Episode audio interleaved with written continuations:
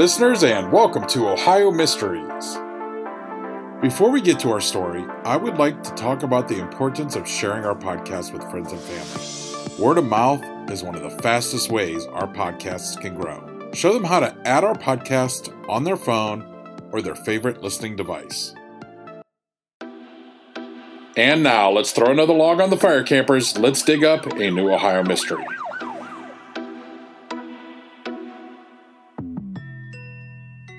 I'm your co host, Steve Yoder, and with us, as always, is our storyteller and journalist, Paula Schleis, who spent 30 years telling these kinds of stories for the Akron Beacon Journal. Hi, everybody. We don't know where Tecumseh is buried. We don't know for sure who fired the shot that killed him. And as with any person who rises to the status of legend, there are always questions and myths to sort through. The one truth we can state with certainty is that the Ohio born Shawnee chief became one of the most widely admired indigenous leaders in history. Although he spent a lifetime fighting American expansion and trying to preserve Native American ways, he was respected even by the soldiers who fought him. You may even recall one of the greatest of the Civil War generals, William Tecumseh Sherman, was named for him. So it's more than time that we take a look at the life of the remarkable Tecumseh.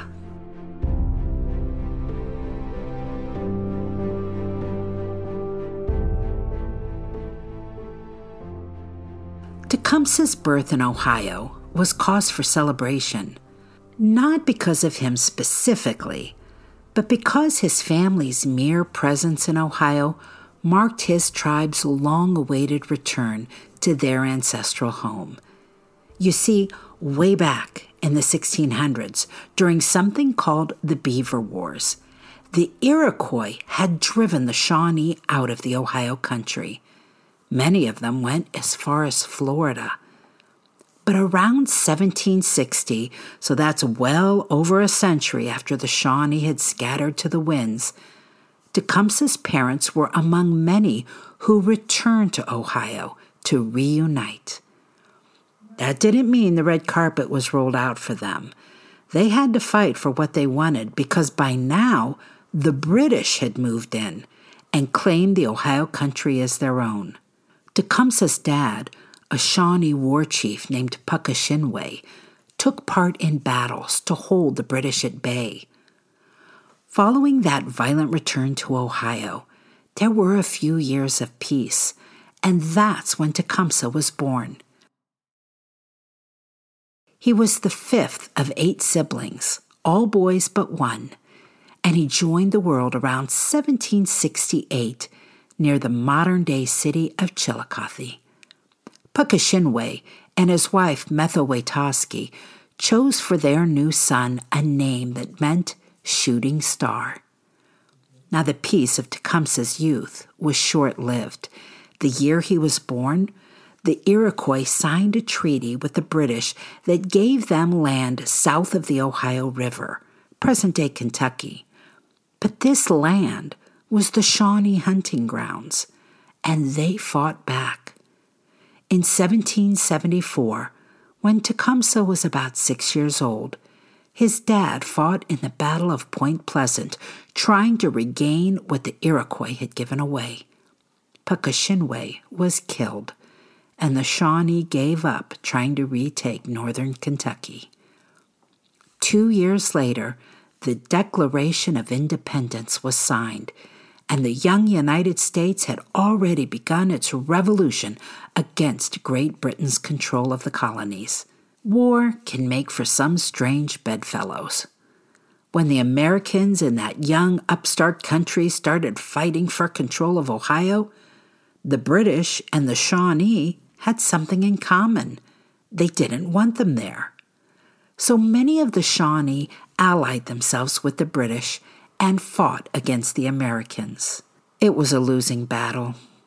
When things got hot in Chillicothe, Tecumseh's family moved west to present day Springfield, Ohio. Then American General George Clark arrived and pushed them out of there, so they went north, up the Great Miami River. A couple of years later, when General Clark found them again, they had to retreat further north to present day Bellefontaine. Tecumseh's entire childhood could be traced by following Shawnee villages that had been burned to the ground. When the American Revolution ended in 1783, the United States claimed the Ohio country. The Indians that still lived in the area had other ideas. That summer, they convened a great intertribal conference in present day Fremont, up in Sandusky County. Fifteen year old Tecumseh attended this gathering and was very excited about a doctrine that had been put forth. The conference declared that all Indian lands, regardless of what tribe lived on them, should be held in common by all tribes. And so no tribe should cede any land to the U.S. unless all the tribes consented. Well, the Americans, of course, ignored this and continued to deal with tribes individually, getting each to sign separate land treaties. They kept piecing away Ohio. When Tecumseh was 18, he came under the tutelage of his older brother, Cheeseekau, a war chief. Together, their band of Shawnee warriors carried out attacks on flatboats that were bringing immigrants and traders down the Ohio River into those lands the Shawnee had been forced out of. But it was a period that also taught Tecumseh something about his own humanity. During one attack, his band stopped some flatboats and killed everyone but one prisoner. That man they burned to death. Tecumseh watched in horror, silent because of his young age. But after it was over, he found his voice. He admonished his older tribesmen with such convincing passion, they agreed never to burn another prisoner again. And so Tecumseh, the young warrior, was defined by two overriding traits. Having been forced to move repeatedly as the Americans overtook every village he had lived in, he vowed to find a way to unite all tribes into a force that would stop the new country's westward expansion. But he also developed a lifelong aversion to torture and cruelty, something for which he would one day be celebrated. In 1788, Tecumseh's family moved to Missouri and then Tennessee, trying to find land that wasn't beset with American settlers. But the white people were moving in everywhere. Tecumseh participated in more raids against them. During one skirmish at a fort near Nashville, his beloved big brother Cheeseekau was killed. After three years away, Tecumseh returned to the land of his birth to take part in the Northwest Indian War. The Shawnee chief Blue Jacket had formed a confederacy of tribes in the Great Lakes area to push back against the Americans. Tecumseh was even made a minor leader, put in charge of a band of eight warriors, including his younger brother, Tenskwatawa. The armed conflict lasted a decade. It ended soon after Blue Jacket's forces lost at the Battle of Fallen Timbers near Toledo. Tecumseh was there. It was a bitter defeat, and the Indian Confederacy fell apart. Blue Jacket made peace with the Americans by signing the Treaty of Greenville, which gave most of Ohio to the United States. Tecumseh refused to attend the signing of that treaty.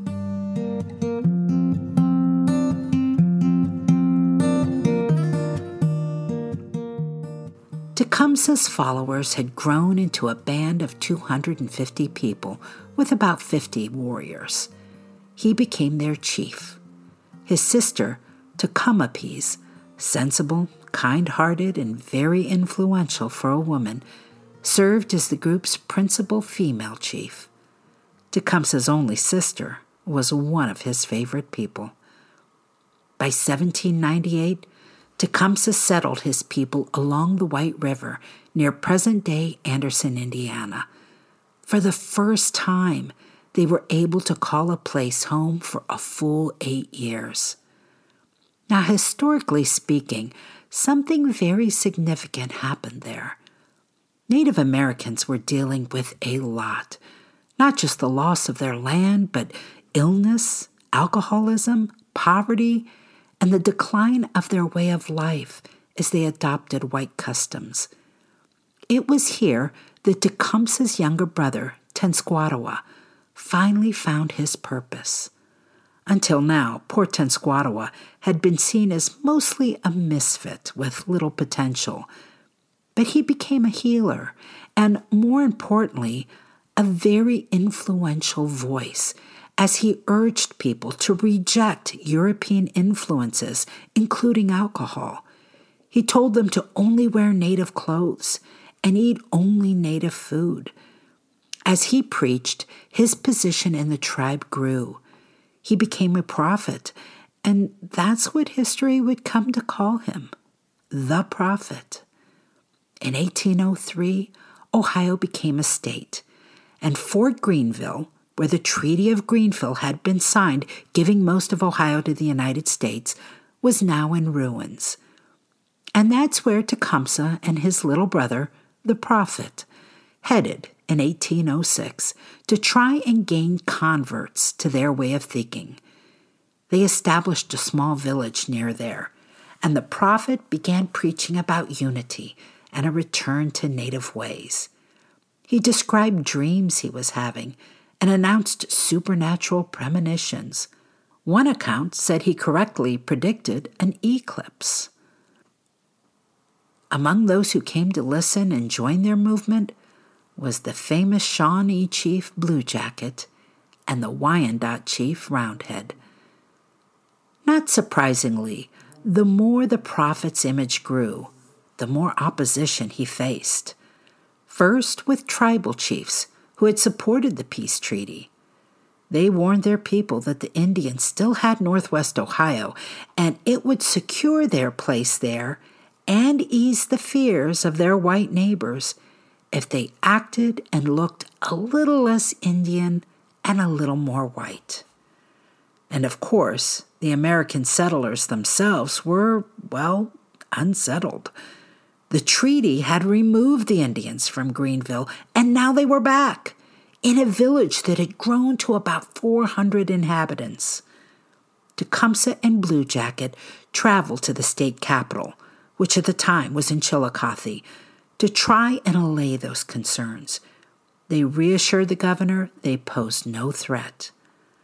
Unfortunately, the timing couldn't have been worse the U.S. appeared on the verge of another war with Great Britain, and tensions were rising.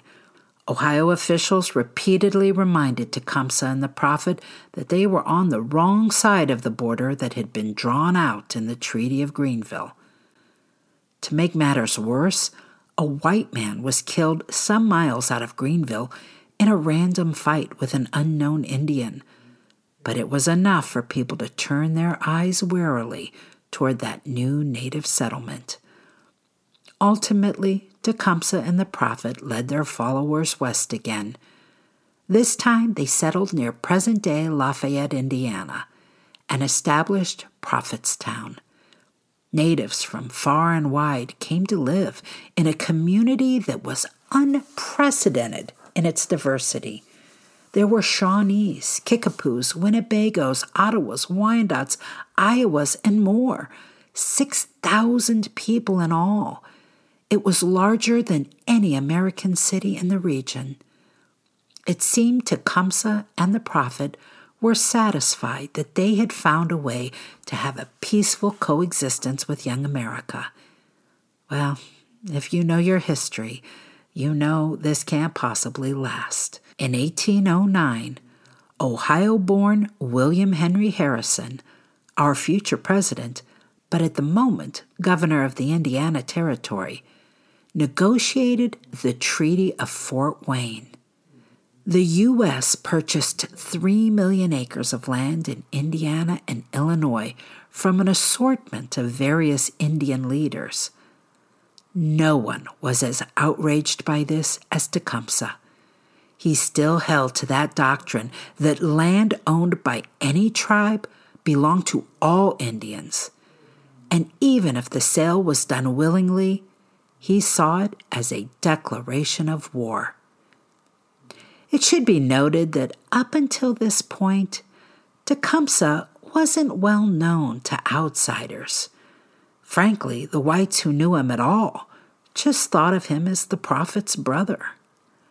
But everyone was about to learn his name as Tecumseh began to build a great intertribal confederacy to fight against the U.S. expansion.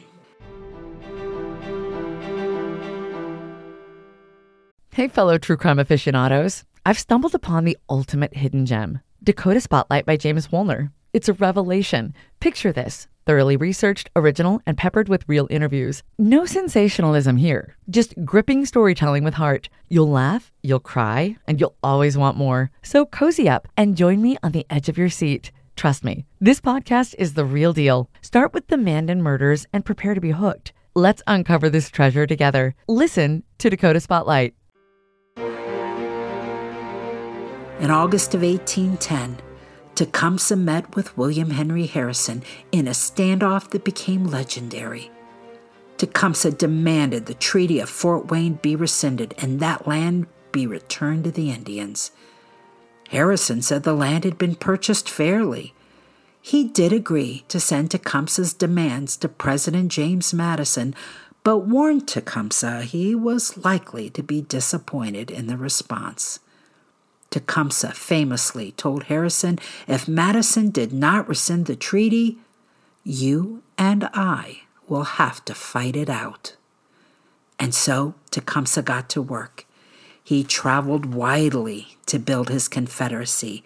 He proved to be an amazing orator. He recruited allies from a dozen tribes, from Shawnees as far as Missouri to the Iroquois in New York. He even traveled to Canada to ask the British to help in the coming fight, though the British were reluctant to commit to anything and counseled that they hold steady. The next summer, Tecumseh met Harrison again and told him what he was up to. He said he had amassed a great confederacy of northern tribes, and now he was headed south to do the same. And so he did. Tecumseh traveled some 3,000 miles into the south and farther west, adding pledges to his cause.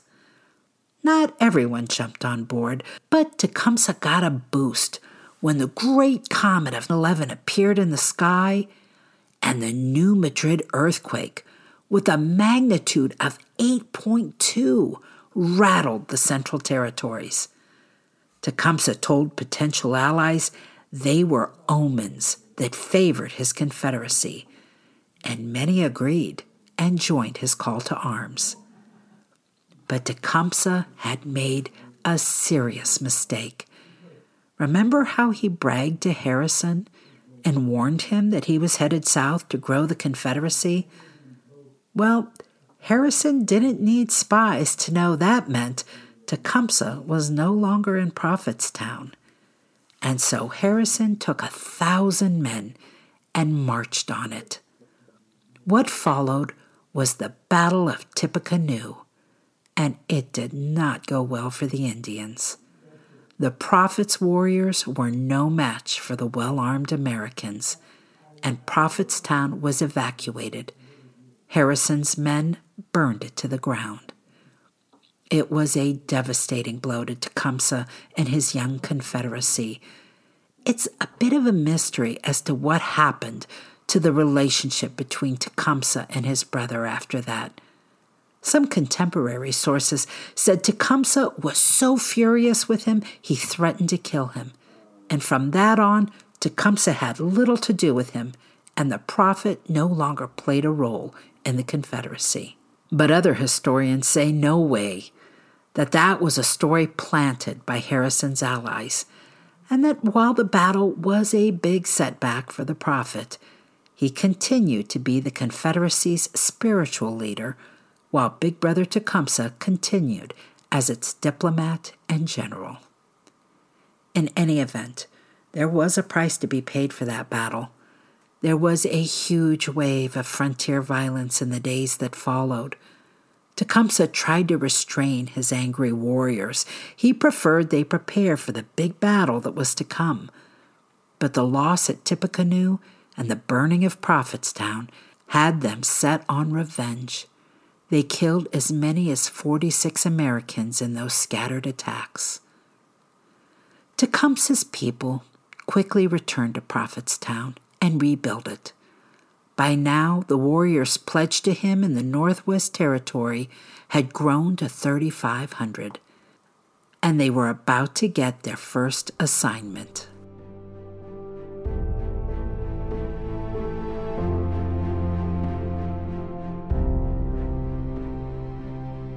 In June of 1812, the United States declared war on Britain, and the War of 1812 was underway.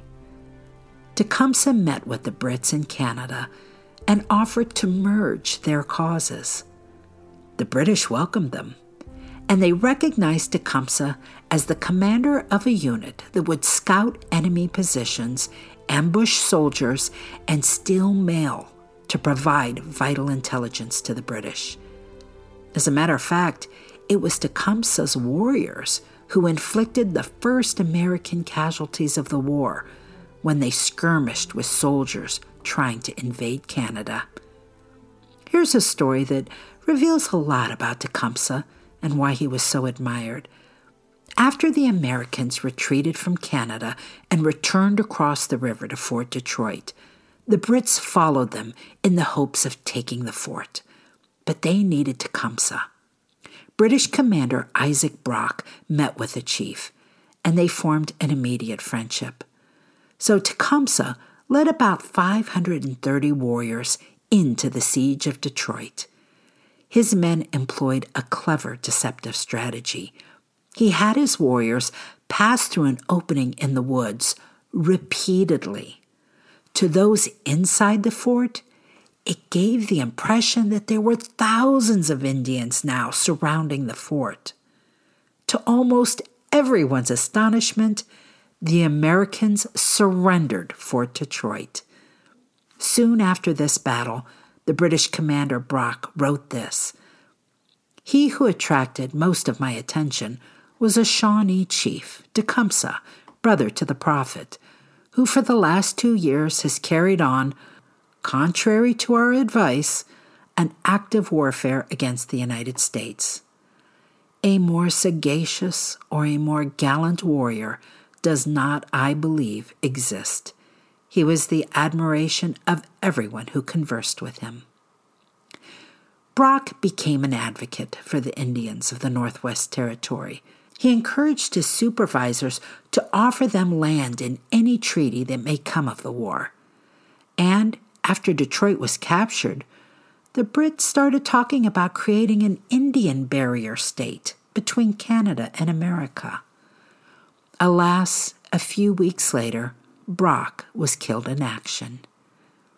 In 1813, Tecumseh and his best friend, Chief Roundhead, took about 1,200 warriors to Fort Meigs. That was a new American fort constructed along the Maumee River in present day Perrysburg. The British had the fort under siege.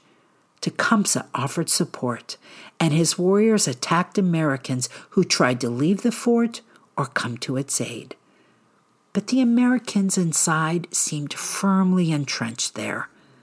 So Tecumseh sent a message hoping to embarrass the American commander, his old nemesis, William Henry Harrison. He wrote, I have with me 800 braves. You have an equal number in your hiding place. Come out with them and give me battle. You talked like a brave when we met before, and I respected you. But now you hide behind your logs and in the earth like a groundhog. Give me your answer. Well, the Americans didn't come out, and eventually the siege was lifted and the U.S. prevailed. But what happened next was a legendary moment in Tecumseh's life. The Indians and the British had managed to take hundreds of American prisoners during the course of that battle. Most of them were soldiers from a Kentucky company that had come up to surprise them. They moved their prisoners to the ruined Fort Miami, and there some of the native warriors began massacring the prisoners. They killed about a dozen of them before Tecumseh rushed forward and stopped them. Witnesses said Tecumseh then turned his attention to a British commander who hadn't intervened and asked him why he would allow that. The commander said the Indians could not be made to obey, and Tecumseh replied, Begone! You are unfit to command. Go and put on petticoats. Another witness said Tecumseh also said, I conquer to save, you conquer to kill.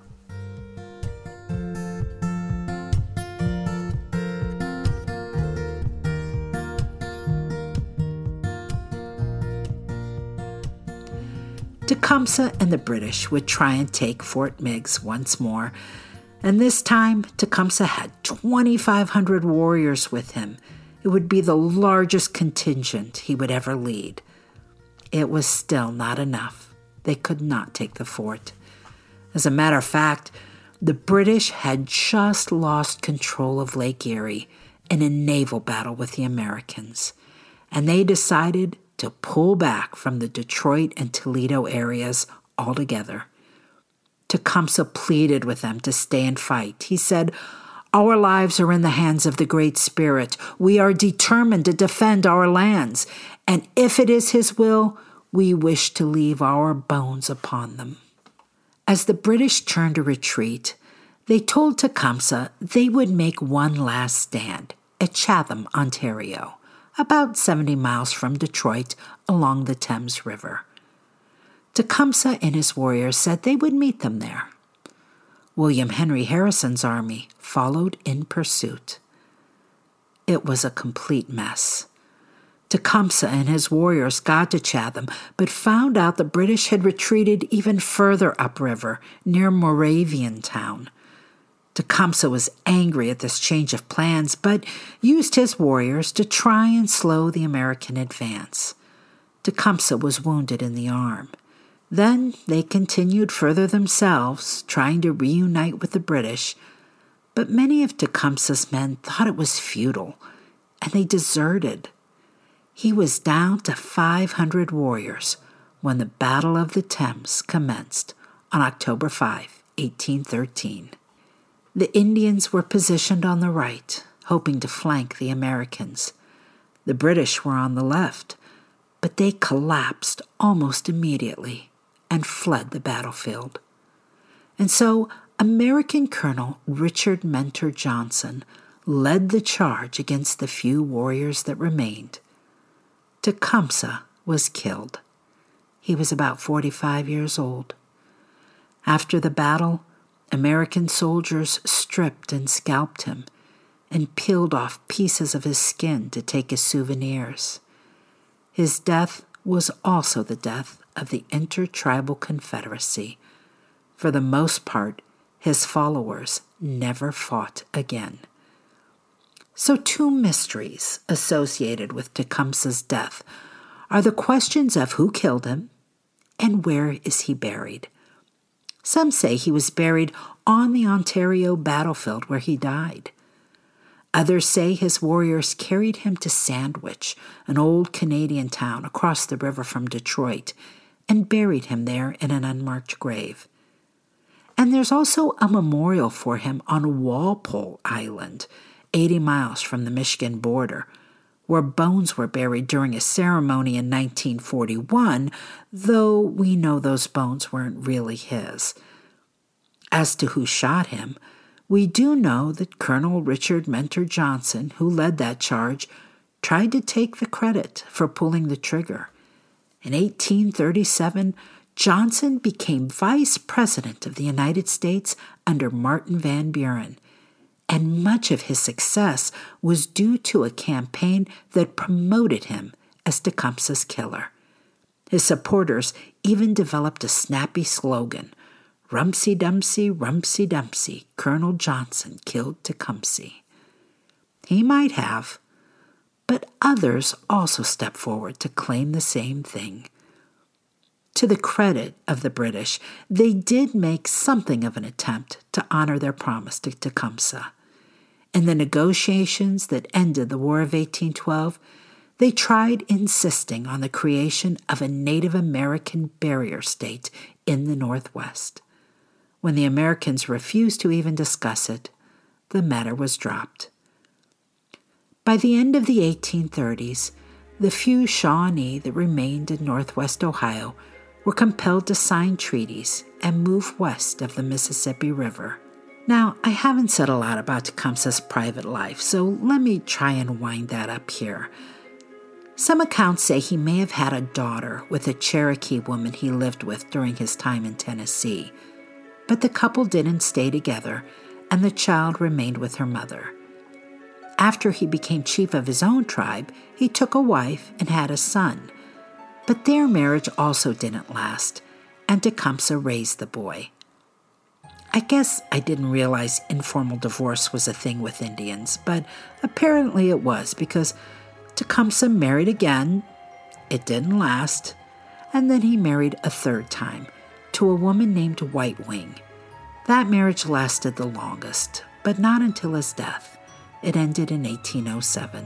If you want to learn more about Tecumseh, consider a trip to the Sugarloaf Mountain Amphitheater in Tecumseh's hometown of Chillicothe. They've been doing an outdoor drama called Tecumseh! exclamation point for more than 50 years. This year's season runs June the 16th through September the 4th. I have never been, but apparently the huge outdoor stage features everything from a herd of galloping horses to live military cannon. You can learn more about it at tecumsehdrama.com. That's it for tonight, listeners. For photos, news clippings, and more on this and every episode, hop on over to our website, ohiomysteries.com. Also, Ohio Mysteries is part of the Evergreen Podcast Network. Head on to evergreenpodcasts.com for more information. If you would like to support our podcast, head on over to patreon.com slash Ohio Mysteries and consider becoming a patron. We appreciate all of our supporters.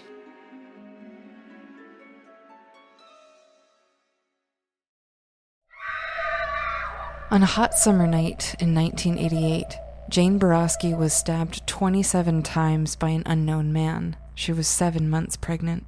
My name is Jane Boroski. I survived, and I remember everything. Jane is the lone survivor of a serial killer. I'm your host, Jennifer Amell, and this is Dark Valley. Join us in our search for America's unknown serial killer. Subscribe to Dark Valley, out now.